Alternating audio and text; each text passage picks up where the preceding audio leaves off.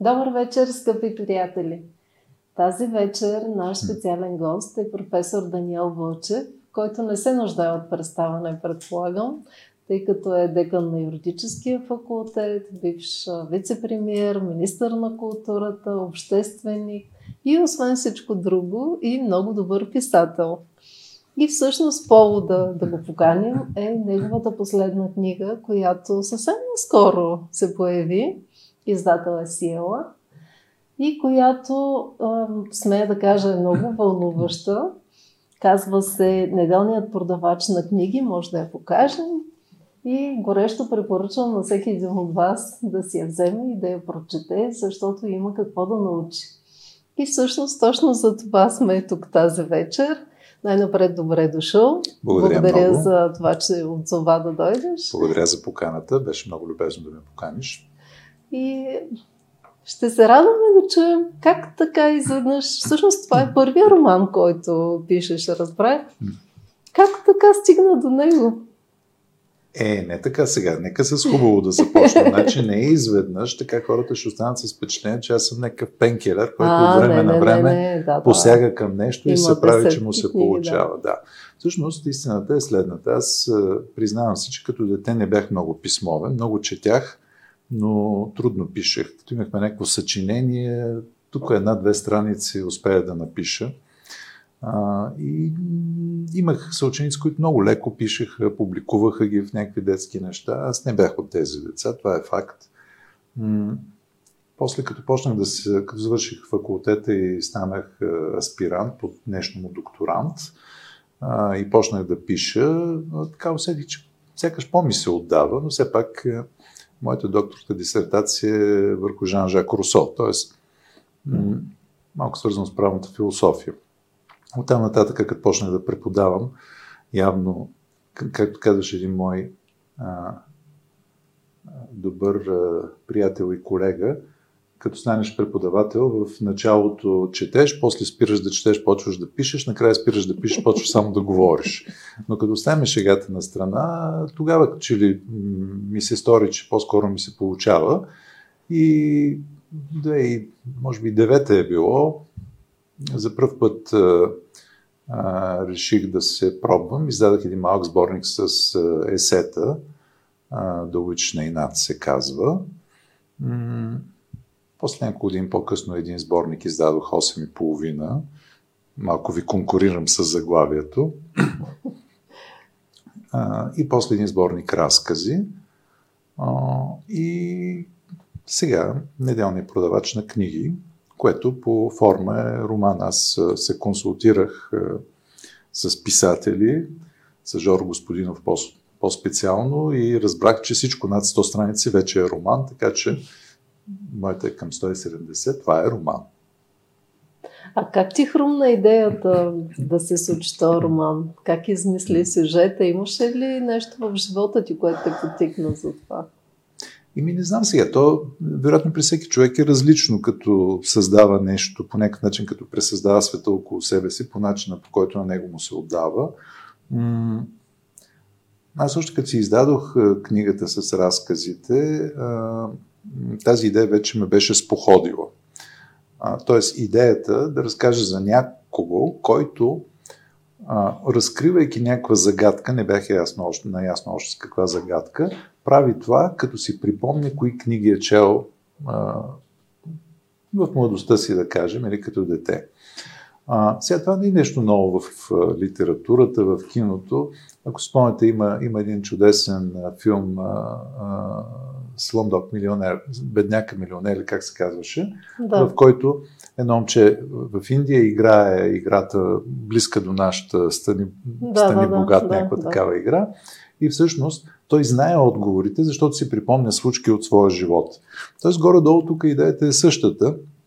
Един човек, който се опита да разреши важна загадка, която а, не му дава мира, защото е свързана с близък негов човек, а, търсейки книги, които пристигат по някакъв начин при него обратно от собствената му библиотека, едно по едно му разкриват това, което се е случило. И то сега не знам дали човек трябва да не, не знам как да преразкажеш това, което вече си разказал, но от моя гледна точка това има голям смисъл, защото аз с годините вече съм установил, че всеки човек е това, което е. Разбира се, поради са причини, а, но и поради факта, че е прочел определени книги, едни са му харесали, други не са му харесали и всеки човек има нещо като такава вътрешна библиотека в себе си. Тя не непременно трябва да бъде голяма. Разбира се, хубаво да е повече от една книга, защото, както казва един умен човек, еднокнижието е най-страшното нещо, но всеки, който е прочел повече от една книга, той някакси си ги подрежда в себе си. Едни си ги харесва, други ги по-малко, едни ги препрочита, други никога не ги препрочита, но нещичко, както каже поета Борис Христов, дръскотина в паметта ти са оставили. Ти даже може да не я усещаш тая дръскотина, обаче с дума, с ситуация, имаш чувство, че си е преживял. Така че това си е едно богатство и в някаква степен ми се струва, че е правилно човек е, то да не изглежда много е, помпозно, а малко да се обясни в любов на книгите, защото не е ясно какво става с книгата през последните десетилетия. На мен поне много не ми е ясно в този свят книгата ще има ли, няма ли да я има. Не знам. А с развалата на читателя загиват ли добрите книги? Ами това е една мисъл на Давила, един колумбийски мислител, който мисля, че има само един сайт, но мисля, че не е превеждан в хартия на български язик официално, който има много такива малки мисли, които той нарича есхолиус на испански. Това е нещо като оттам идва думата схоласт. Тоест, тоест този, който прави някакви отбелязки в полето. Нали? Четем нещо и той се отбелязва тук така, тук така, т.е. правилният прочит на нещото. И т.е. цял живот този човек а, е, е правил такива малки отбелязки и решава на една доста почтенна възраст, а, примерно на моята възраст, мисля, то така прозвуча, но във все пак късни години да, да, да издаде за своите приятели тези неща. И всъщност приятели му, като ги прочитат, се оказва, че са страшно ценни и така той става много популярен.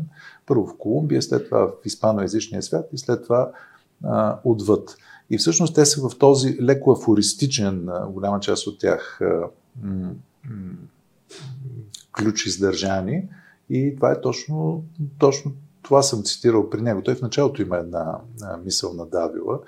А, всъщност, м- за да има хубава книга, трябва да има читатели. А, да, с развалата на писателя ще намалеят добрите книги, така е, защото няма да ги има. Обаче пък с развалата на читателя всичко ще изчезне и затова а, книгата, то пак да не звучи много помпозно, обаче аз наистина така мисля. Книгата е, нали, когато ти напишеш нещо и аз го прочета, то става да, някакси наше общо вече. Да. Писателя го хвърля нали, на, на, на, на хората, но всеки си го, си го захапва по някакъв начин, нещо си го чувърка, си го, си го прави прекарва си го през себе си и то затова и една книга може да има различни а, и различни прочити. Аз, аз самия за себе си мога да кажа. Аз съм чел а, част от тия книги, за които става въпрос вътре, аз съм ги чел по десетина пъти и нагоре. Няк... Наистина, наистина, аз много обичам да препрочитам книги, особено като не съм много в настроение, така си се книга, която съм чел и знам какво настроение ще ме обхване и по-често ме обхваща. Обаче забелязвам, че една книга, която съм е чел а, на 20 години, стана 30 на 40, по различен начин я виждам. Значи, може би моят опит, е, моят поглед е различен, а може би виждам и неща, които преди не съм виждал. Това да, също е възможно. И, и много интересно, че всеки. Тя е многопластова, включително и тази приятна книга. И, и всеки се взима да. това, което е неговото. И Надявам да, се. Надявам се след да. петото прочитане хората така да да я обземат. Шегувам се. Не, не, наистина. Така е. И мен лично това, което много ми хареса, е начина по който плиташ философия, поезия, наука, математика, всичките тези неща са много елегантно и много леко разказани. И в тази връзка ми се искаше малко да влезнем точно в а, тази сфера, леко на ние може да го наречем езотерично, но всъщност квантовата физика отдавна се оказва, че е стигнала до тези се, знания. Така. И за мен това беше много приятно да открия едно пълно съвпадение, примерно, на ученията на мистиците, на изтока и това, до което ти си достигнал, всъщност преповтаряйки и виждайки по особен начин това, което в квантовата физика е доказано. И в тази връзка искам да те попитам за принципа на Хайзенберг. И тук да ще помоля да пуснем едно изображение, което е много интересно. Би ли разказал мъничко какво означава на хората, които не са го чували? Виждам, че младите вече го учат в училище, в университетите. Еми, то сега аз не знам дали съм... А, съм секунда. Да. Добре. Сега. Сега, вижте, аз не знам дали съм правилният човек да говори за научни положения в една област, в която далеч не се чувствам в свои води. А, това, което съм искал да кажа, цитирайки както уравненията за непълнота на Гьодел, така и принципа на Хайзенберг, са горе-долу следните неща. Ще почна с Гьодел, ако е удобно с две думи да кажа, тъй като това е много важно. Курт Гьодел е един математик, който през 20-те години на миналия век, значи преди около стотина години без малко, успява да докаже няколко уравнения, които в своята цялост казват следното. В една система от формални съответствия винаги има поне едно твърдение, което не може нито да бъде доказано, нито да бъде оборено в рамките на системата. Тоест, дори в някаква много проста система, да речем, като аритметиката на естествените числа, на целите числа, дори там има твърдения, които нито може да кажеш това е вярно, нито това е невярно в рамките на системата. Защо философски това е важно според мен? Аз разбира се нямам никакви претенции нито да знам как върви доказателството, нито да, да мога да кажа какво значи това за математиката.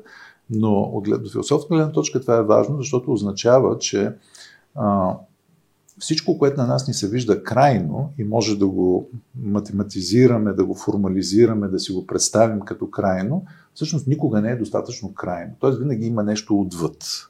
И, и, и това, този отвор, така да кажем, към, към, към другото, а, създава вече най-различни възможности. Ти можеш да го интерпретираш религиозно, да кажеш да, има Бог, който е отвъд, или може да кажеш не, света е многопластов, ние сме само в първия пласт. И така, така, така, най-различни неща, които ти можеш да направиш. Що се отнася до принципа на Хайзенберг, е, това е едно положение, гордо по същото време, струва ми се, ако не ме лъжи паметта, в е квантовата е физика. Да, в квантовата физика, която аз пак ще позволя без никаква претенция за, за, за научност наказаното от мен, но пак ще позволя кратък философски коментар, така както аз мисля, че а, правилно съм разбрал а, идеята. А, идеята на, на, на този принцип е, че всъщност а, м- има известно напрежение между мястото на една квантова частица и нейния импулс. Като импулса това е посоката плюс скоростта на движение, т.е. на къде се е запътила и с каква скорост и къде се намира сега. Когато колкото повече знаеш за едното, толкова по-малко знаеш за другото. Това също е много важно от моя гледна точка, защото м- не знам дали сте се замислили, аз наскоро писах една статия за правото между сакралното и профанното, къде, откъде идват правилата за поведение, дали те, ние ги измисляме или те са ни дадени по някакъв начин, пък ние само ги, ги, ги изричаме. А, и, и замислих за следното. Всъщност, в рамките на просвещенското разбиране за света, човека се оказва така. Искам да махна тираните, да махна свещениците и човека, който е венец на природата, да разбере всичко в света. А, и дълго време се е считало, поне век и половина, поне в западния свят, че човек може чрез мислене, чрез научни методи да опознае света. Света е една стая и да речем ти ще опознаеш, поне си химик тая част, аз поне съм физик оная част, он е понеже е биолог другата част. След нас ще дойдат други, те ще опознаят. Най-накрая тая стая, която е крайна, ние ще опознаем изцяло и понеже сме голяма работа човеците, ние ще господстваме над нея. Оказва се, че всъщност и Гьодел, и, и Хайзенберг и други като тях – пречупва това разбиране за света. Света като че ли не е краен. Той, ние познаваме една много, много малка част от него. И затова, между тук пак ще се прехвърля. Не знам дали не стана много тежък не, разговор не. за разбиране. Тогава ще кажа още нещо. В самата философия, особено от 90-те години на миналия век насам, има автори, той и преди това има, да, от, да речем, Джон Дюи е такъв автор, но има автори, които настояват на това, че отношението към науката в съвременната философия е коренно променено. А, просвещенското разбиране за науката, включително до, да кажем, средата на 20 век е било, че науката достига до абсолютни истини. Значи тя достига, казва, времето е такова нещо, нали, това е онова, така се дели атома, точка. От тук насетне обаче, такива автори като Лиотар поставят под въпрос това разбиране за науката и казват, че в постмодерните общества, ако приемем, че ние живеем в нещо такова, науката вече не изглежда по този начин. Всъщност науката изглежда като временни, подчертавам, временни консенсуси на експерти. Тоест, физиците събират и казват, ние считаме, че към момента това, което сме разбрали, изглежда така. Не казваме, че винаги ще е така. За разлика от просвещенското, което той го дрепечата и кае край. Това е.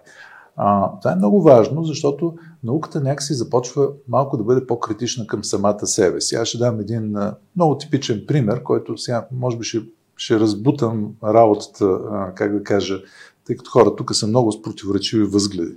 Но аз винаги съм много, как да кажа, недобре настроен, като се каже, нали, тази вакцина или това лекарство е абсолютно безопасно. Няма абсолютни неща в науката.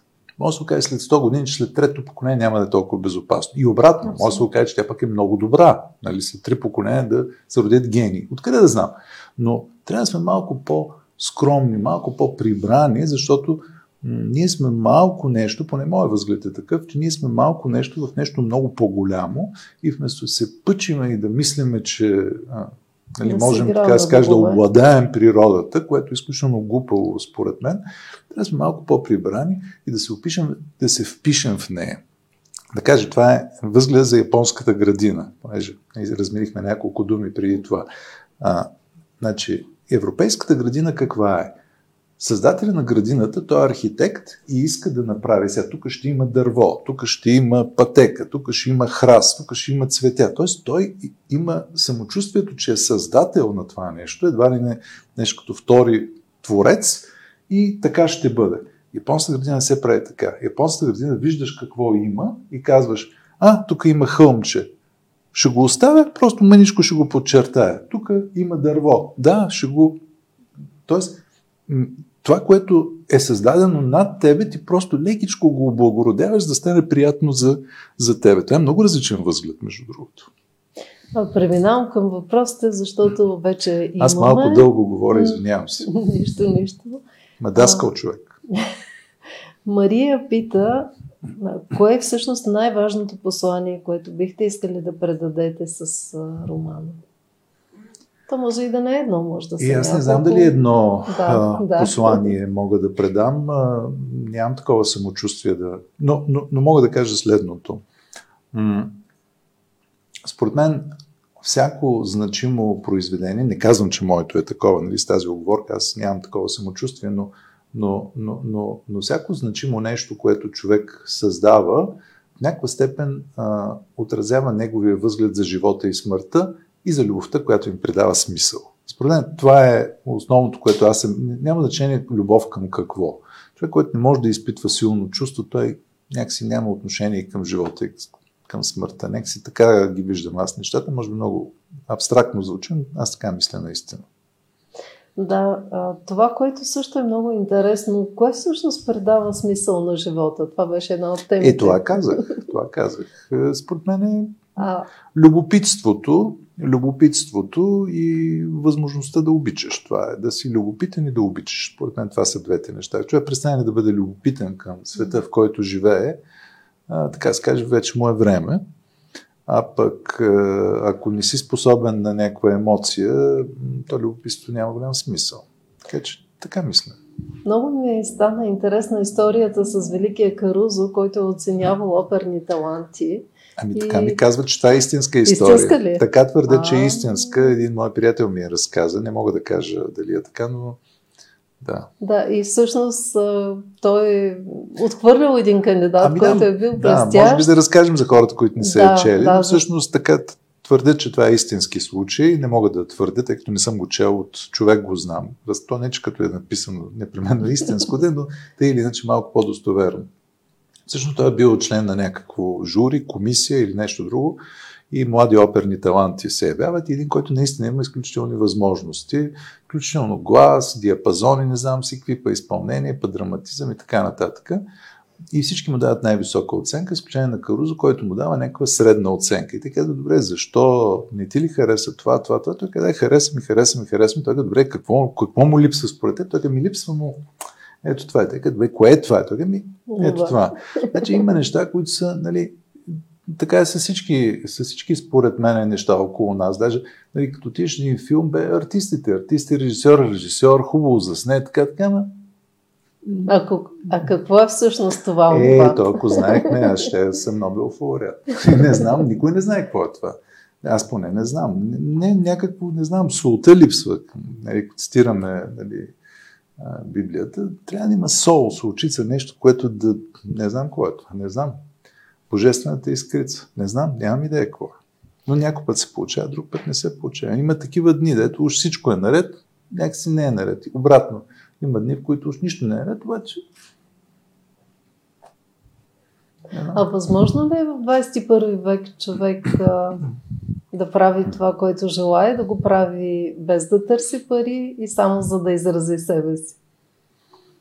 И аз не знам дали и в други е, епохи е било възможно. Ми, що да не е възможно? Според мен е възможно. То първо, в всяка епоха има хора, които не са длъжни непременно ежедневно да се трудят, за да се прехранват и в този смисъл биха могли да правят неща за себе си. Сега, а, дали в едно консуматорско общество са много тези хора, аз не бих могъл да кажа. Трудно ми е да преценя, но, но, но, но то в това е, значи, понеже това пак е в някаква степен цитат да. с извинение от мен, да кажа, че смисъл, смисъл е такъв. Аз искам да кажа, че знаеш ли върху какво съм се замислил? Не знам дали сега малко няма да стане леко мистичен разговор, обаче ние имахме една дискусия в факултета, нещо за изкуствения интелект. И на мен ми е интересна тая тема, нали, правото, как ще да, изкуствен интелект, как ще да се намеси правораздават, някакви такива неща. А, и аз поставих един въпрос, който на мен ми се вижда принципен. Добре, какво разбираме под изкуствен интелект? За отговориш въпрос, според мен ти трябва да отговориш на въпроса какво разбираме под интелект въобще. Защото, например, въпроса пералната машина е изкуствен интелект ли? И хората инстинктивно казват, не, не. Не, не ама ти задаваш различни програми. Не, не е. А парктроника на автомобила, който ти казва, не пил, пил, пил, не дай да повече назад. А добре, кога започва да е изкуствен интелект? И обикновено отговор е такъв, когато той започва да обучава себе си, да, т.е. да се саморазвива. Но всъщност, възможно ли е едно нещо да се саморазвива? Тук ще кажа една шега. Имах един учител на времето, който така казваше, по повод на един мой съученик с извинение, казваше така, за да може нещо да се развие, първо трябва да има нещо завито. Той и езиково звучи добре, да, но всъщност да. има и, и по-дълбок смисъл. Възможно ли е една машина да се развие, ако ти не си и заложил, не си е програмирал да се самонаучава и да се развие? Ние тогава пак опираме до следното. Има ли в човека нещо, което е по-различно от една, макар и много, много, много сложна програма? Има ли или няма? Има. Е, и аз вярвам, че има. Обаче, някакси, то е пак онова, дето не можем да го назовем. И в този смисъл, моето, мо, моята идея е, че а, може би а, тъкмо това е, разбира се, това е един опит так, да, да, да го изкажа, не знам дали добър или не, че всъщност човек, за разлика от една такава програма, може да да, чем, да композира една песен или там каквото е, или да нарисува една картина без никакъв разумен смисъл. Тоест може да на, на, на, в пясъка за кеф, с извинение, да си нарисува нещо. Да, той знае, че вълната, то няма да остане, никой няма да го оцени, гаджето го няма далече, но въпреки това той го прави. Значи, може би това ни отличава от програмата. Може би не, може би сме програмирани да правим такова. Не знам, но, но тук някъде ми се вижда, че трябва да се рови, ако въобще нещо, човека въобще му е дадено да се саморазбираш. То и това е някакъв въпрос. А... От друга страна, пък, що да сме толкова сложни? Човешкият геном е на по-голяма флашка се събира. А пък, както е сега, ще може да кажа един вид, не знам, приятел Може, разбира се, да. да. Както се казва така, според патоанатомите, вътрешната красота на човека е силно преувеличена. така че, ако останем на, на, нали, на това материалното равнище, човека не е нещо много сложно. Но в същото време ти казваш, философията е безплодна, а правото бездушно, ако няма Бог. Ами това го казва един свещеник в романа, ако да, трябва да сме да, точни. Да. Ами той има нещо верно, защото обикновено обвиненията са такива. Но тук пак, ако мога да разкажа нещо, не знам дали не ставам досаден с тези отклонения, а, но, но, но ще позволя да го кажа. А, правото исторически, а, поне в а, средните векове, е била първата дисциплина, която влиза в университетите след, да кажем най-общо, религиозната догматика. Тоест, юридически факултет са един от първите университети, които претендират, без да много да успорват наличието на Бог, но че има познание за обществото, което е относително обективно. Не, ако трябва да се разрешават правни спорове между хората. Нали, като спорим на кого е тази чаша, да не вземем по една сопа да се изпотрепим, а да има един, който ще ни каже, нали, в този случай този, в другия случай е на другия. Юристите са придобили едно самочувствие от там, че всъщност тяхната работа е не е просто всекидневна работа, като това, нали, примерно да, да сееш и да жънеш или да а, правиш, не знам, да печеш хляб или каквото и да е, или да лекуваш дори, а това е нещо, което ти имаш някакво знание за справедливостта, което някакси отива отвъд профанното. Проблема е, че когато, пак да кажа, през просвещението фигурата на Бог малко се принизява и в някой случай въобще изчезва в някои концепции, възниква големия въпрос. Добре, а човек самичък ли измисля правото? Тоест, има ли някакъв критерий дали този закон е добър или лош, извън това хората дали го харесват. Тоест има някакъв обективен критерий извън възприятието на общността, в която м- действат тия правила. И а, по това време, а, като че ли юристите хем искат да разумагиосат правото, от друга страна хем не щат да го разумагиосат до край. И между другото много лесно може да се види това в почти всички правни, главно съдебни системи. Например, а, ние възстановихме тогите. Mm-hmm. Съдията е седнал на едно специално място. Съда е място почти като в храма, където ако ти не си адвокат или юрисконсулт или страна по делото, ти не можеш да говориш пред съда. Тоест, ти трябва да имаш специално качество. А, това не знам дали не ви ли напомня малко на, на едно свещенослужене. Значи има главен свещенослужител, ние сме в някаква ритуализирана, включително в облекла. Той казва, говори ти, говори ти, така, така, така. И, и всъщност юристите не искат да разумагиосат правото и според мен основателно не искат да го разумагиосат. И ако питате нашите студентите, първото нещо, което ще ви кажа за правото е, че това е изкуството на доброто и справедливото, а не че е един набор от учебници, които ти като научиш, нали, ставаш добър юрист. Е, имат съзнанието, че това е нещо повече от това да си да си е, занаячия в правото. Но последните две години, като че ли се случиха едни събития, доста неприятни, говорим да за пандемията и за всички мерки. И нямаше дела, които като че ли да възтържествува правдата. Едно такова усещане остана в голяма част от хората. Ами основателно, според мен, въпреки защото тук е пак малко по-сложно. Значи аз как гледам на тази работа? Първо, аз считам, че едно от слабите решения на Българския конституционен съд беше тъкмо по делото, свързано с да кажем, измененията, водещи до така наречената извънредна епидемична обстановка. Всъщност, по своят правна същност, тя е много близка до това, което се казва в съответната разпоредба на Конституцията, а именно военно или друго извънредно положение. Но понеже у нас звучи леко страховито, а, някакси ние кръстихме по друг начин. Това ни даде обаче възможност да снижим и ранга на органите, които приемат, защото извънредно положение приема Народното събрание, между в началото така приеха, ако си спомните, а Министерския съвет определя мерките. Ние сега го снижихме. Министерския съвет приема, че има такава обстановка, а министър на здравеопазването. Но къде е разликата? Разликата е много значима, защото когато, ако трябваше Министерския съвет с нормативен акт да казва какви са мерките, той трябваше да го остане един месец за обществено обсъждане. Тоест не можеш тая вечер да ти хрумне ти да затвориш София, да се подпишеш и утре сутринта нали, полицайите се обградили, както стана по едно време. Да. Тоест тази желанието за тая леснота да, да, да ограничаваш права, лично мен много ме притеснява.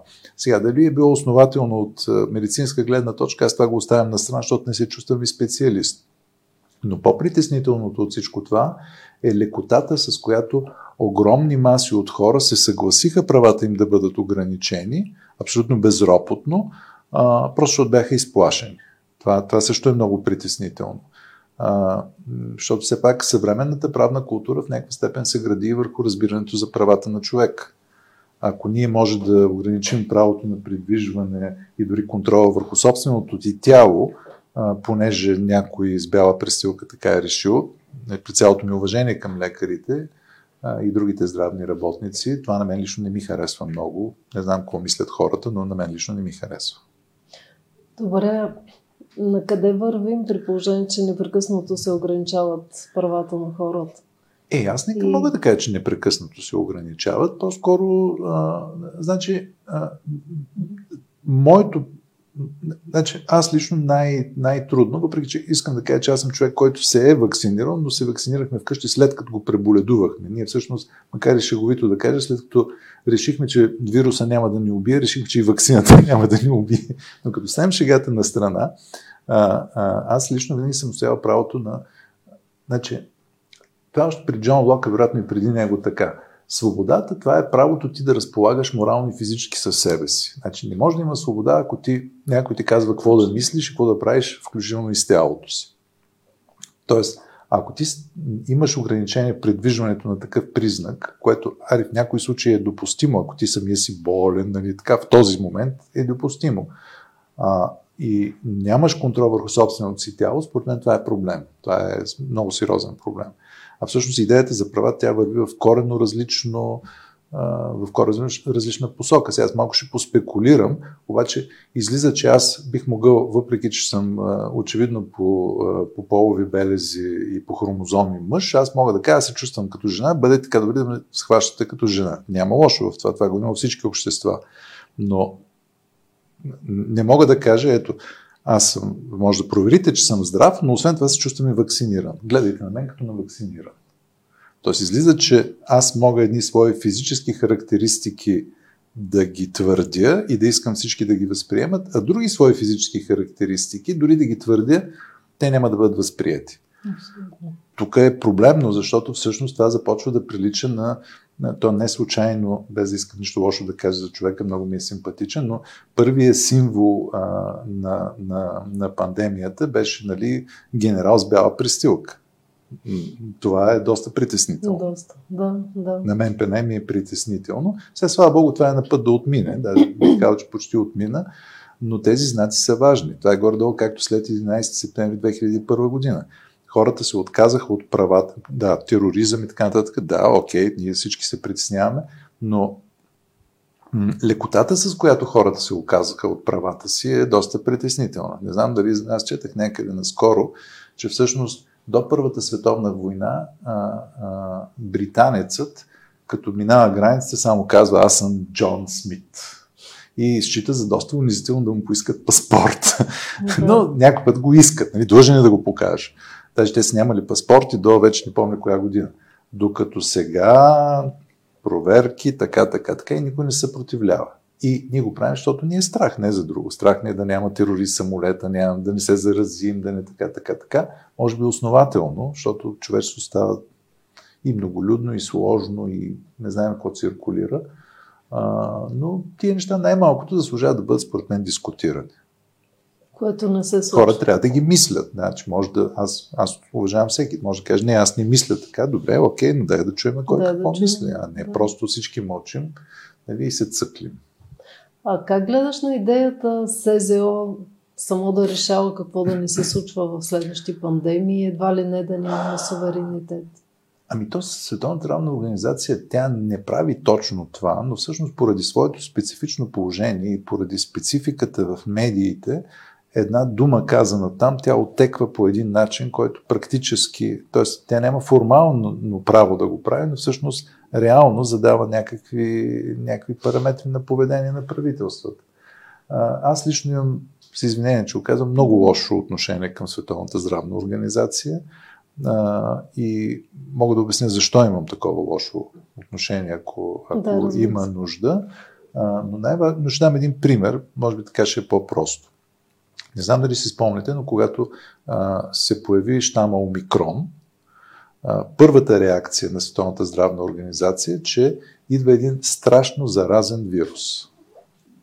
Което не, че е невярно, то е по-заразен от предишните щамове, но допускам, след това аз го знам, допускам, че всички хора, които по някакъв начин се занимават с професионално с епидемии, не могат да не знаят, че еволюция един щам към по-голяма заразност обикновенно и в много голяма степен в случаите е свързана с много по-малка смъртоносност. Това няма да. как да не го знаят тези хора. Добре, но ти защо казваш публично едното, а забравяш да кажеш другото? Освен ако не искаш да поддържаш напрежение. Аз не виждам никаква друга разумна причина. И разбира се, другата е, нали, вече ако си много глупав, което Разбира се, никой не е спасен от това, но мисля, че случай не е този.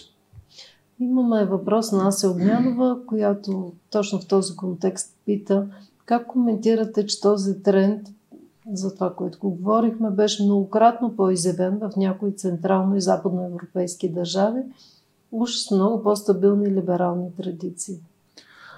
Ами, добър въпрос. Нямам някакъв специален коментар.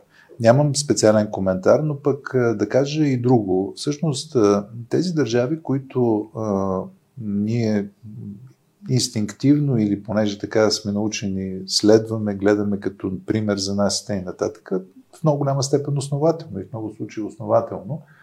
А, всъщност, все пак трябва да признаем, че една част от официалните доктрини в тези общества са доста лицемерни.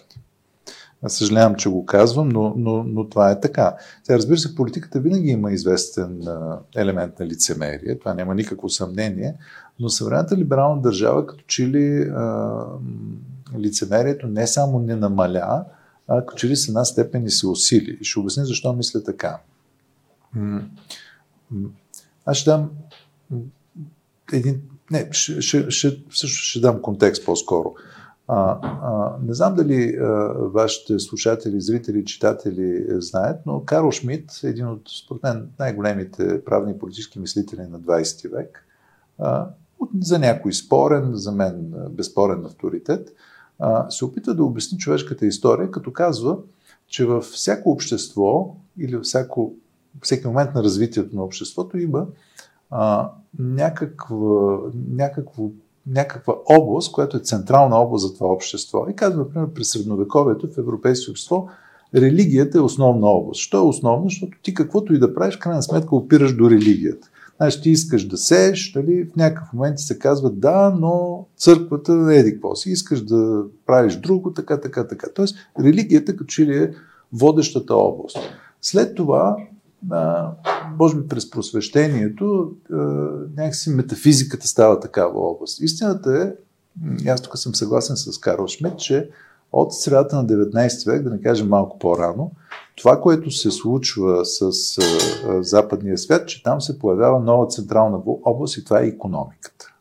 Всъщност ние економи, економизираме целия свят. А, не знам дали това беше шега или някой наистина мислеше, го мислеше, но беше появила една статия в началото още на пандемията, която се казваше така, че най-вероятно ще се окаже, че нещо, което е свързано с а, хинина, не помня вече ко, кое от а, веществата беше, може да се окаже, че много а, помага срещу а, COVID-19. И, и накрая статията завършваше така. Единственият му сериозен недостатък, че хапчето е твърде ефтино. Да. Това се какво показва? Нали, това може да е шега, но всъщност тя не е много голяма шега. Ако видите Big Pharma как се развиват, всъщност те създават да. все по-нови и нови молекули и така нататък. Сега да не влизаме в някакви такива конспиративни теории, аз не си падам по такива, а, но понеже като адвокат имам клиенти в фармацевтични компании, а, мисля, че имам изграден възглед по този въпрос. С една дума да кажа, хора, колкото по-малко вещества, които не намирате в природата, а, ползвате, толкова по-добре. Да се върнем на книгата. Ралица пита кой е любимият ви автор и вашата любима книга? Е, така не мога да кажа чак така, еднозначно, но мога да разкажа следната история. Аз веднъж разказвах публично, да, публично да не се повтаря. Всъщност истината е такава. Преди 10 на години може би да е било, 12 най-много, преди коледа, жена ми Милена, нещо си говорим, тя казва, бе, ти можеш ли да направиш списък с 10 любими книги, аз ще направя с моите, ти с моите, нещо закачаме така и тя нещо ми говори, и аз нещо и говоря и аз седнах и си написах чинно, като дисциплиниран човек, особено пред главнокомандващия, 10 книги, които според мен са а, така, най-много съм ги чел, най-много мисля, че са ми повлияли, така, така, така. А, после малко бях допълнил списъка и тя за коледа ми нали, намерила ги, разбира се, повечето стари издания, беше ги подвързала с кожа, написала си с златни, аз сега ги имам в библиотеката, любимите ми книги, така, да. Много мило беше, наистина. А, и а, поне мислил съм по този, да, да ми, мислил съм по този въпрос а, и всъщност а, а, книгите, които са тук, че са част от а, нали, голямата десятка. Сега, извън това, имам и а, двама любими български автори. А, разбира се, аз сме повече от двама любими български автори. Аз много чета българска литература и обичам да чета българска литература. А, но а, Владимир Зарев е такъв автор с а, битието, изходът и, какво казваш, третото, изборът, после той го направи на законът. Това е една от книги, които много ми е повлиява. Даже някой път си мисля, понеже аз нямам юристи в рода си, не знам дали не ми повлияе да кандидатствам и право. Mm. Да. Моя баща, Бог да го прости, беше капитан на кораб, брат ми също завърши морско училище и натиска, нали, и двамата като баща ми беше много силен. Но а, мисля, че може би ми повлиява тази книга, но голям автор. Аз години по-късно се запознах с него и наистина го уважавам изключително.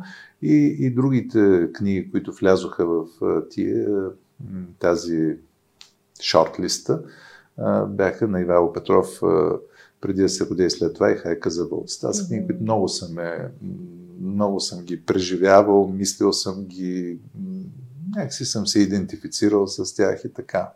Извън това имам още две-три книги. Тие, не знам дали ги повтарям, тъй като човек, като прочитат книгата, да, хората. ще научат, да. Да, и ми, това, са, да, да, това са вече ревизантия на Ервин Шоу, герой на нашето време на Лермонтов. Малкият принц. Малкият принц отзад напред вече почнем.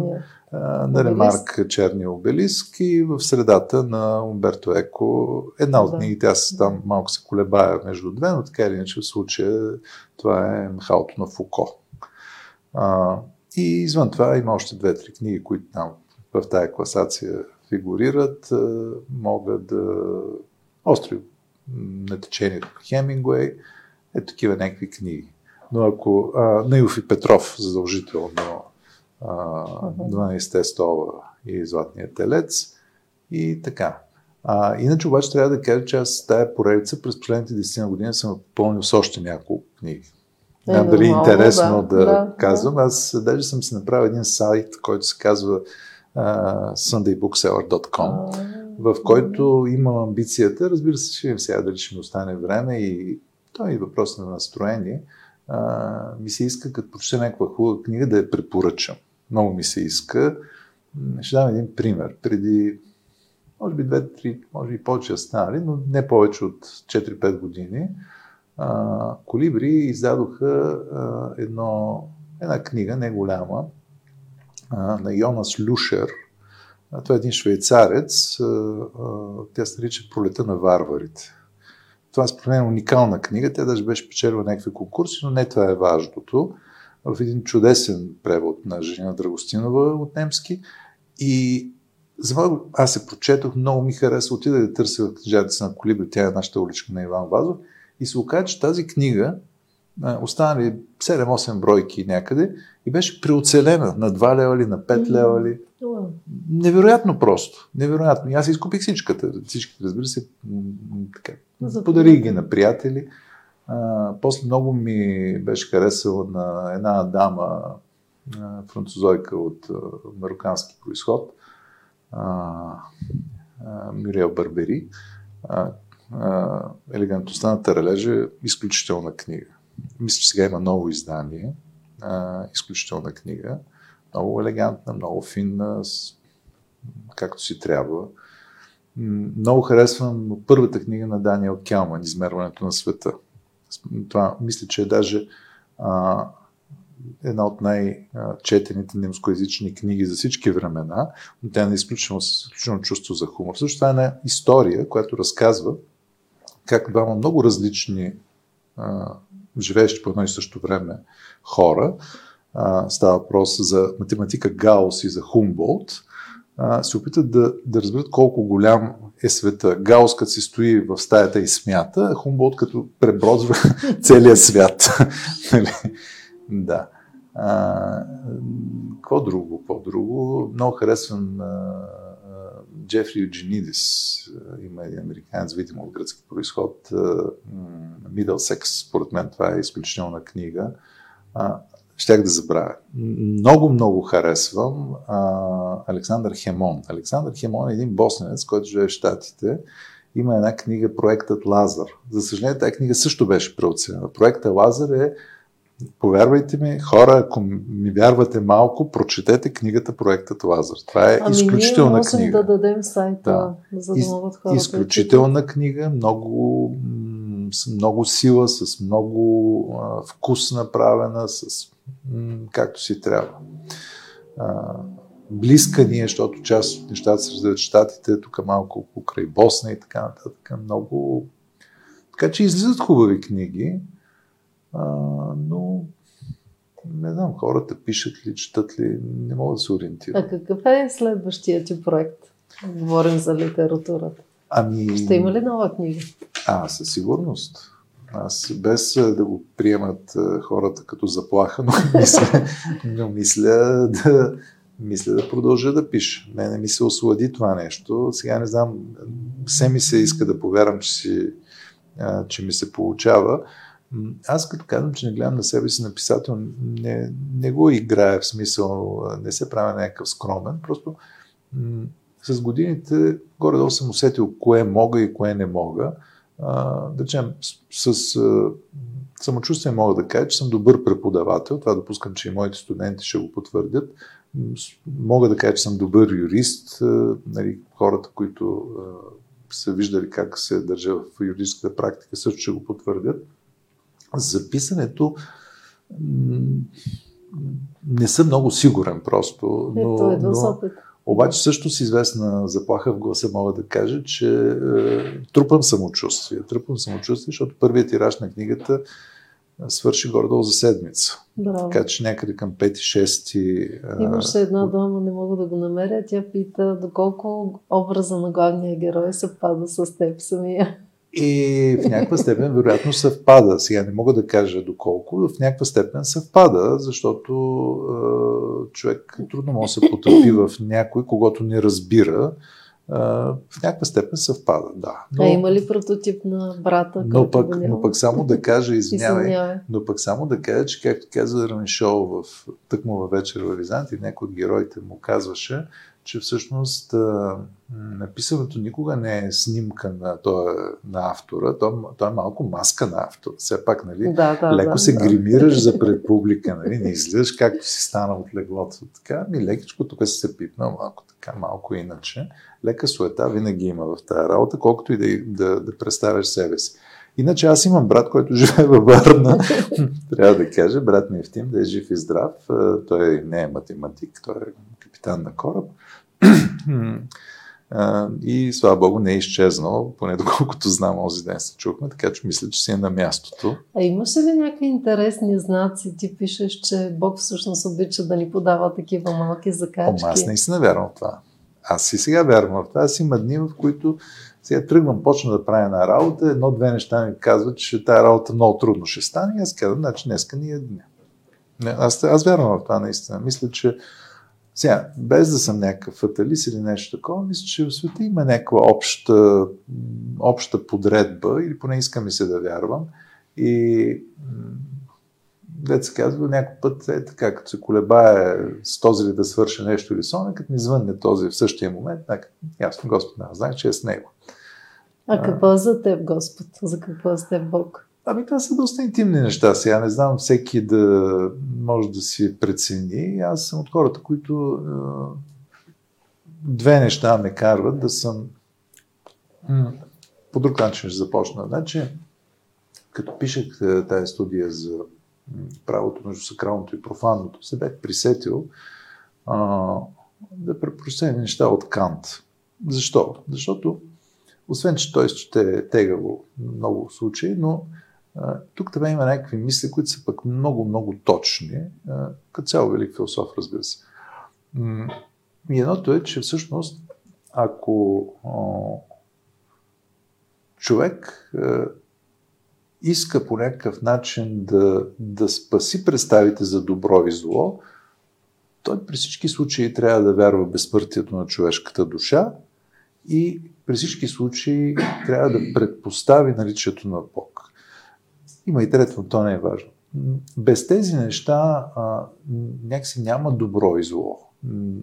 Ти, ти, ако вярваш, че ти си всичко, на теб всичко ти е разрешено, не, когато никой не те гледа и така нататък, от тук нататък понятие за добро и зло се релативизират, те стават много относителни. Така че а, аз съм от хората, които вярват, че има нещо. Сега не искам да проповядвам, да индоктринирам някого, нали, че вярвам в това или в това или в трето, пето. Всеки е свободен да вярва. Но, а, знаеш, то има една чудесна мисъл на Оберто Еко. Оберто Еко, между другото, е теист. Беше, Бог го прости. О, и, и има една чудесна мисъл. Той казва така. Когато хората престанат да вярват в Бог, проблемът не е в това, че не вярват в нищо Проблемът е, че започва да вярва във всичко. Това е за мен ключовия проблем в съвременния човек. Съвременният човек вече е готов да вярва в какво ли нещо. От него му се иска, човек му се иска в нещо да вярва. Той му се иска малко, как да кажа, да си почини от моралната отговорност за ежедневието и да каже, виж, има някой, който да мисли. Но когато ти нямаш концептуализиран възглед за Бог, независимо коя е религиозната система, от тук нататък нещата не са добри, а пък съвременните общества, за съжаление, са тъкно такива. А има ли шанс Бог да бъде разбран или само с вяра и любов може да бъде достигнат, както казва отец Кирил? Ами, според мен така е.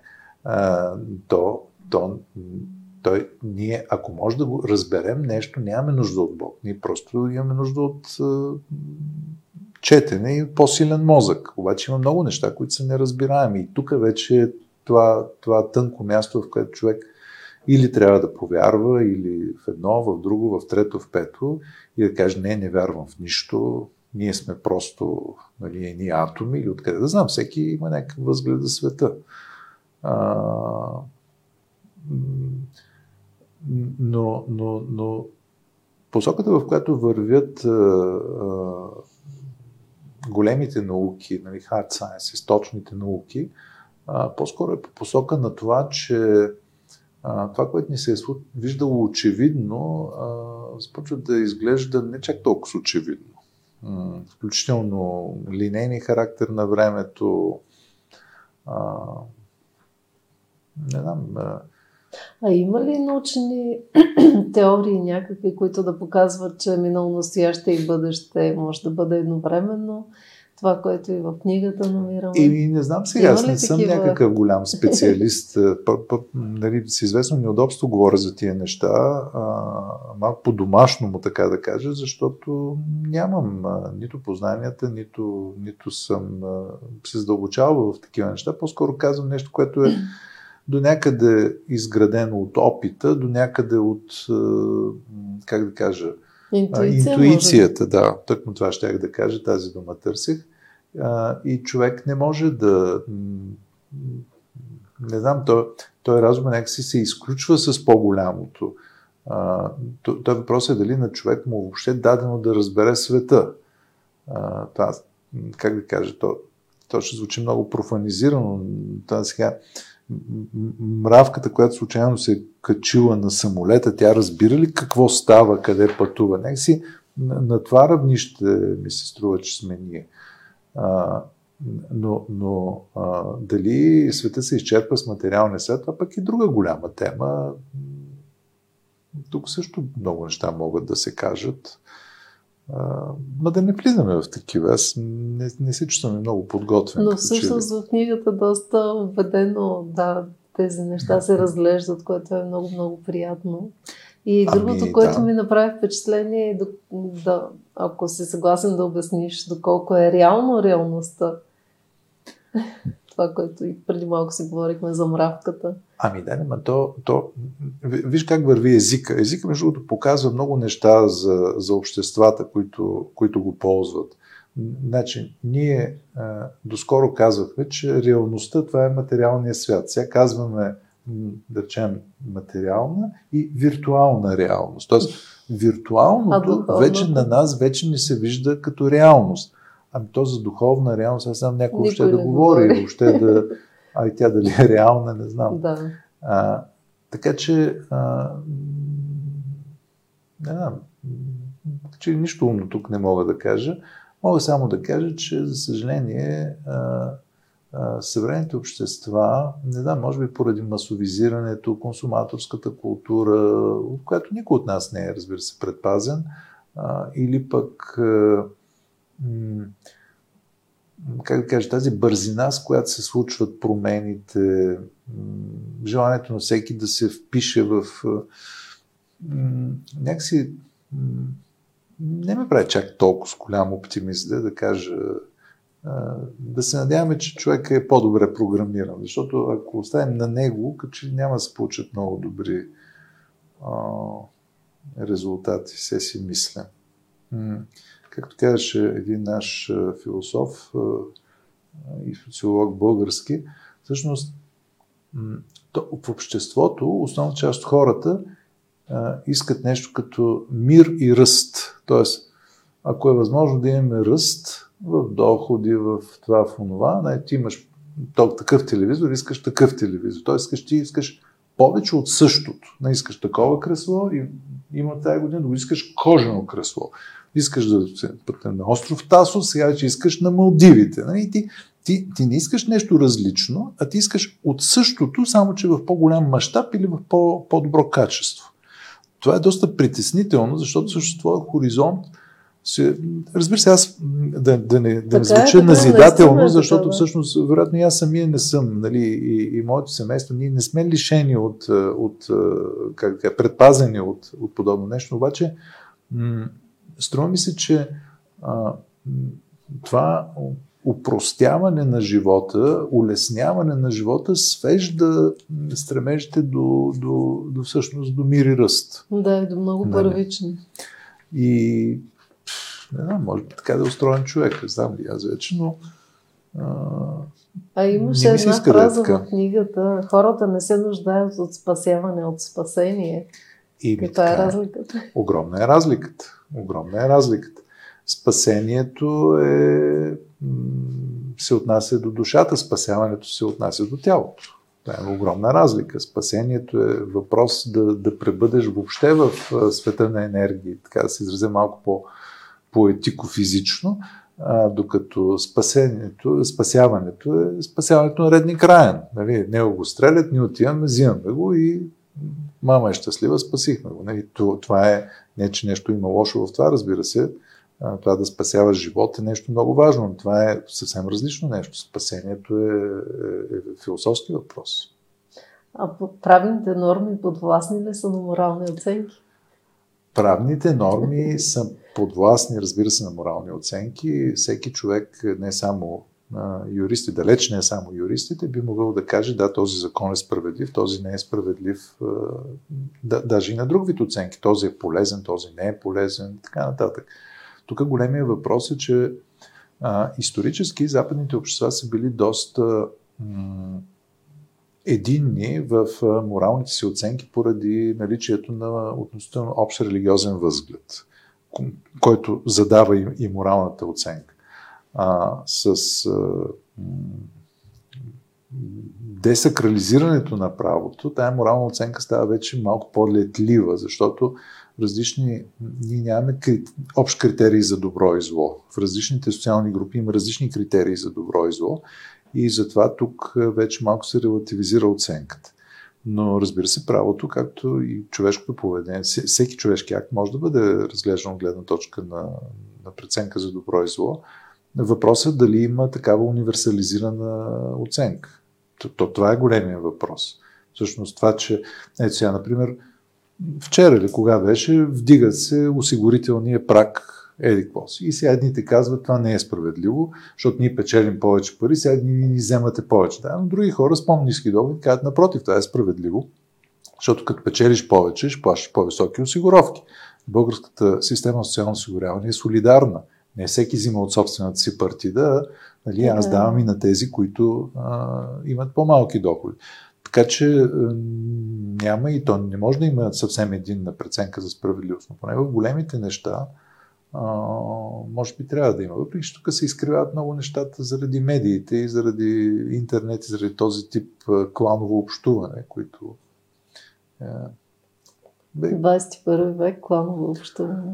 Ами, според мен то точно така. Ние се върнахме на племенно общуване. Аз мога да ви дам и пример за това. Ето, например, ако аз съм вегетарианец, колоездач, живееш в центъра на София, аз вероятно съм много по-близък с вегетарианец, колоездач в Нова Зеландия, отколкото с съседа ми, който пуши на балкона и нали, пече пържоли.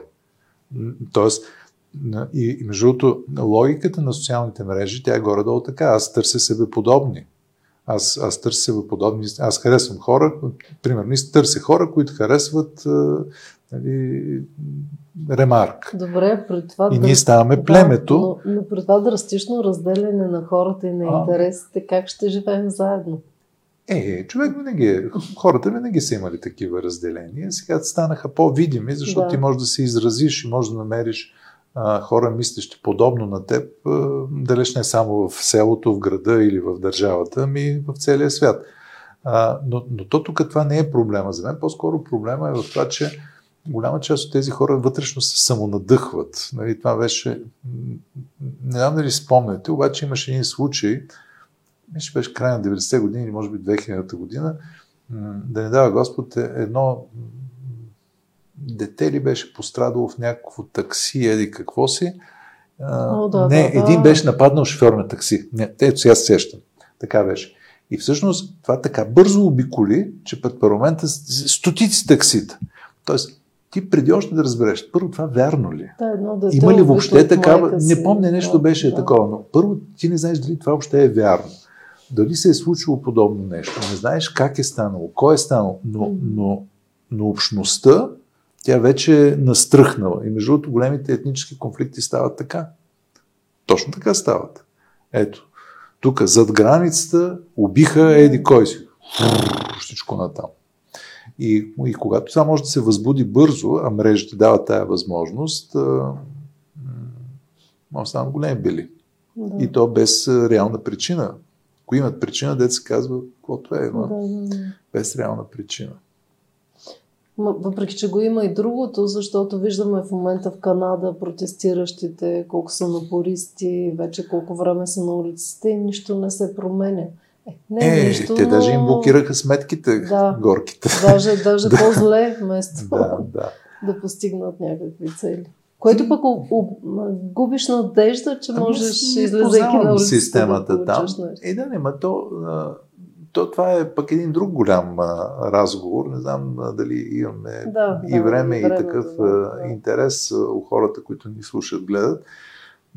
Това въобще е въпроса за бъдещето на либералната демокрация. Това е един огромен разговор, защото да. всъщност при нея има едно а, изначално заложено противоречие. Като всяка демокрация, това е управление, ако не от мнозинството, поне с съгласието на мнозинството. Значи, иначе не може да се наречеш демокрация, ако мнозинството трайно иска едно, пък ти справиш с нещо друго. Значи, това не може да го избегнеш. Същевременно, либерализма като логика залага върху индивидуалната свобода. А индивидуалната свобода много лесно се мачка от едни екзалтирани мнозинства. И тук е противоречието. Как хем да управляваш с съгласието на мнозинството, хем да предпазиш индивида да не бъде смачкан от едно радикално мнозинство. Защото това, което става 20-30 години в Европа, е горе-долу това. И в Русия, и в Италия, и в Германия, в Испания, в Португалия. Това са все режими, които не идват с преврат. Повечето от тях. Но те се крепят на едно доста си народно одобрение. Тоест, това са едни радикални мнозинства, които казват, ти нямаш значение като индивид, влей се в нас и така.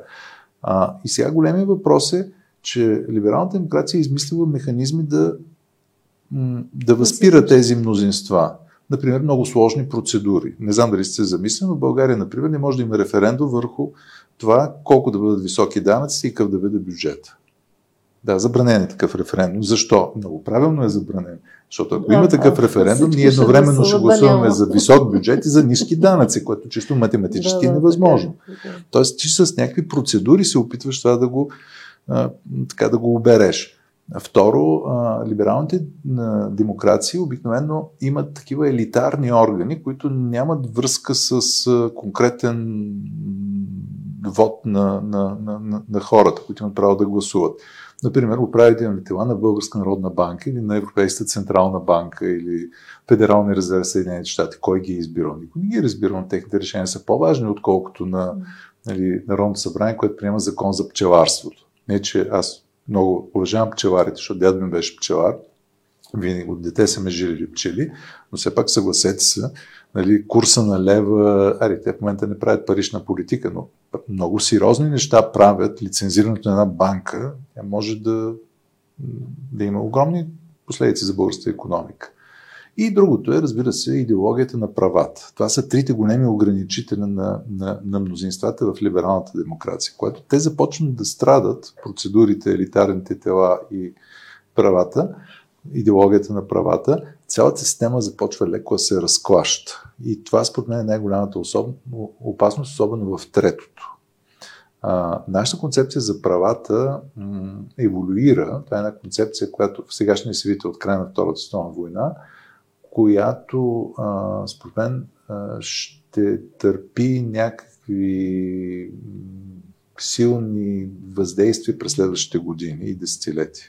Така мисля аз. В посока либерализация или обратно? Ами, то, ви, виж как изглеждат нещата. Значи, големият въпрос в правата винаги е бил, добре, откъде идват правата? В смисъл, ти как разбираш дали правото на кажи едно право, което ти е, ти е важно. Примерно правото, правото да се придвижваш, да, е, е основно човешко право. Според мен това е, това е правото да ходя на ръце. Да, искам да ходя на ръце. Искам светофарите на ръце. Аз нали, довеждам го до абсурд, за да кажа следното, че кое е основно човешко право не е очевидно. Това, това не е очевидно. А, например, а, в края на средновековието а, има автори, които казват, че едно от основните човешки права е правото на гроб. Да бъдеш погребан. Това е, виждало им се е много важно право. Тоест, правата дали са продукт на обществото, т.е. обществото казва това е важно, това не е важно, или те са над обществото. Значи, Отговорът на този въпрос, защо според мен е много важен? Защото ако ние кажем, че правата са глобални, т.е. човек има едни права, които независимо къде живее, както в момента казваме, независимо от обществото, което живееш, ние казваме, добре, а кой е направил този списък? Кой точно? Къде, е, къде е написано това, че това е право, а това не е право? Аз имам право на предвиждане, що не ме пускат, е, примерно, във Виетнам в момента? Що ми искат Съединените щати виза? Защото ние не пускаме афганистанеца да влезе в България. Нали, има основно човешко право. Тогава колкото, казваме, колкото по-малко закони и писани норми има, толкова по-добре. Казвам го, казвам го за следното, за, поради следното. А, напоследък, а, като че ли има една тенденция в западния свят, правата да се разглеждат като обратното на това да изпитваш болка. Тоест, всичко, което те води до изпитване на болка, ти трябва да го забраниш на другия и да бъде признато като твое право.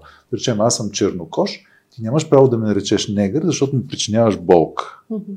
Нали, аз съм с, да речем, нетипични сексуални наклонности, ти не можеш да ме речеш еди как си, защото ще ми причиниш болка. Но ако това е верно, това, това между другото прави някакъв смисъл на повърхността. Обаче, ако това е верно, какво излиза? Излиза, че всеки един, примерно, ако, ако, ако мен ме плаши светлината, ти нямаш право нали, да ми пускаш лампа. Нали, разбираш, моето право да стоя на тъмно. Тоест, разбираш, от тук може да се изведат безкрайно количество да, права. И, да. и на практика може да отиде още по-нататък, където има група американски автори, които пишат за това, че всъщност ако изпитването на болка, дори само в физическия смисъл е критерия за това дали е нещо да ти бъде признато за право, това означава, че всъщност ти трябва да признаеш права далеч не е само на човека, а на всяко същество, което има централна нервна система и рецептори за болка. Значи ние отиваме вече... А къде отиват често националните усещания Ето, за това е другия, това тогава е другото. Тогава да кажем, че правата не са глобални, да. а всяка общност сама избира, кои... Тайрема, това противоречи на западното разбиране. Защото ние сме казвам, абсолютно различни. Ами, различни сме. Северните страни. Аз не казвам, ако, ако твоите слушатели, да. зрители и, и читатели са, че има една чудесна книга а, на Мишел Уелбек, автор, който аз не ценя чак толкова много, но, но тази La Soumission се казва, подчинението. А, това е много добра книга, това е, не знам дали е точно антиутопия, може би не е точно жанра такъв, но тъй или иначе, там става въпрос за а, следната ситуация – в която а, а, мисиомани става президент на Франция по някаква си политическа причина, а, Сорбоната фалира, Ислямски фонд а, решава да стане Ислямски университет и те му предлагат да остане, но ако приеме Исляма. И след той разсъждава и отивайки при своя а, колега, професор друг, вижда, че той е приел исляма преди няколко месеца, вече има трета съпруга на 15 години, която им поднася кафе, така и той човек е нали, шок на, шока на западния човек. Но какво му казва онзи, което между другото е твърде любопитно? Той казва, добре, ти за какво толкова а, ме осъждаш? Той казва, как, нали, ти имаш три жени, тя е непълнолет, това е уникално за мен. Той казва, да, но нека сега да си кажем честно. А, ти не познаваш ли успели западни мъже, които поддържат повече от една връзка? Той каза, да, познавам, но това е друго. Той каза, ма кое е друго? Аз съм им дал статут. Аз се грижа за тях. Опубличил съм ги пред обществото. А ти какво си направил? И, и той каза, мадама, ето, тя е закрита с такова лице. Той каза, добре, но нека да направим още, една, още едно разсъждение. Твоята съпруга, всъщност, кога се облича добре и се гримира? Когато излиза навън, нали? А тя го прави само за мен. Е, какво искам да кажа с това? Разбира се, това е игра и, и всъщност това е предизвикателство. Но защо го казвам? Защото в различните общества а, ние много лесно, западният човек някакси има самочувствието, че много лесно да осъдиш един друг, когато неговите възгледи не съвпадат с твоите. А, в много случаи това е и основателно. Но може би не е лошо все пак да си припомниме, че различни култури имат различни измерения. Абсолютно. Те не са толкова повърхности, колкото на пръв поглед ни се виждат. Може би е по-добре да се потопиш, да виж тези хора, окей, от твоя гледна точка може да е нещо осъдително, дори абсурдно, но, но, но може би поживей малко, потопи се и тогава има и правото на, на, да на, на осъждане. Да. Защото от тяхна гледна точка може да е друго. А може да каже, да, ама западното момиче пък родителите са уредили брака. Да, уредили са го, но аз не съм ходила нали, да, се, да, да, да се предлагам. Нали? Това пък другото нещо. И така нататък и така нататък. Особено в тези много специфични и много а, деликатни отношения. Сега. Ще ти задам няколко въпроса, понеже дойдоха много хубави Добре. и не искам да Добре. ощетявам нашите зрители. Еднострично ще отговоря, за да... Няма проблем. Ива Каменова пита, вие сте умен човек, кога разумът ви е изиграл лоша шега, кога трябваше да слушате сърцето си? О, вероятно много пъти. Вероятно много пъти. Аз сега ще отговаря така. Не знам дали сърцето е това, което слушам, но аз напоследък много слушам интуицията си. Даже малко съм, им чувство, че се вманиячавам на тази тема. Но в свое оправдание ще кажа една мисъл на един много умен човек, който казва така. А, умен е онзи, който успява да излезе от всяка трудна ситуация, в която мъдрият никога не би допуснал да попадне. Значи, аз някакси така се опитвам. Разбира се, да. вероятно аз не го постигам, но, но опитвам се да видя малко отвъд конкретиката, защото ти си много умен, да, ще намериш начин нали, да, да, да събереш от тая течност, за да можеш да я пинеш. Дали въобще трябва да я пиеш? И това е по-големия въпрос. А, така че не знам за сърцето, а, но за, за интуицията сигурно мога да кажа, че много разчитам. Валентин да Стоянов също пита и хубав въпрос. Смятате ли, че човечеството вечно или дълго ще се управлява чрез страх? Не мога да кажа, защото това, това е много голям въпрос, който ме надхвърля мен специално. Според мен обществата в всички епохи вероятно са се управлявали и частично чрез страх. Силата, за да може едно общество според мен да се управлява, при всички случаи трябва да има някакъв вид насилие. Като не е възможно без... Иначе ние може да се представим общество, в които всички нали, берат цветя, заедно изтискват гроздовия сок, радват се на челичките и на слънцето, но това не е реалистично поне според мен. така че елемент на насилие има. Но както много а, автори, според мен основателно казват, обикновено насилието не се упражнява. То в много по-голяма степен се предпоставя. Значи, като полицая, като спре стоп палката, той не ти пука гумите за да спреш, но ти знаеш, че ще последва реакция, ако не изпълниш заповедта. И в този смисъл страха в някаква степен от, от социалната санкция, той си присъства. Проблема, ако допускам, че а, това е смисъла, че, че особено около пандемията това Ясно, се видя, както и е да, по-скоро да, това. Да. Тоест, страха винаги го има, но, но вече в такива размери, както беше с а, тероризма, както сега е с пандемията, може би с нещо трето, а, това са вече такива страхови положения, в които цели компактни групи от хора а, им се създава такова, такова усещане и, и което е най-важно, това винаги служи за отнемане на част от свободата. Това според мен е големия въпрос. Нещо не е било преди. Вероятно, нашите общества са едни от най-свободните, от, сигурно от, от както човечеството съществува. Но, но като че ние в момента сме на път леко да се връщаме назад. Не знам доколко назад може да се стигне но като ли се връщаме назад. По, по много причини и сега друг е въпросът дали това става целенасочено. Това, това е по-скоро въпрос, защото ако то става естествено, хората се изплашиха от това, че изригна вулкана, явно, че никой не е гръмнал вулкана, просто те се изплашиха. Но когато се казва, да, ама виж сега какво става, тук ще не изтрепе, нали, чували, ще... Да, и това целенасочено става и, и не си отива, въпреки че то видимо си отива, а ние продължаваме да твърдим нали, онзи ден на, на велик мислител Затокянски каза, идва новата пандемия. А, да, нали. да, да. Сега, какво е това? Идва пандемия, защото продаваш софтуер. Нали, ако продаваш гевреци или имаш транспортна компания, няма да идва новата пандемия. Ето това е целият въпрос и пак се връщаме на Карл Шмидт. Значи ние економизираме всичко. Въпросът е квитбоном. Нали? Кой печели от това? Но да не се радикализираме. А, до кога политиката ще е над Конституцията и закона? Ето пак усещането и, за... Сега това, да.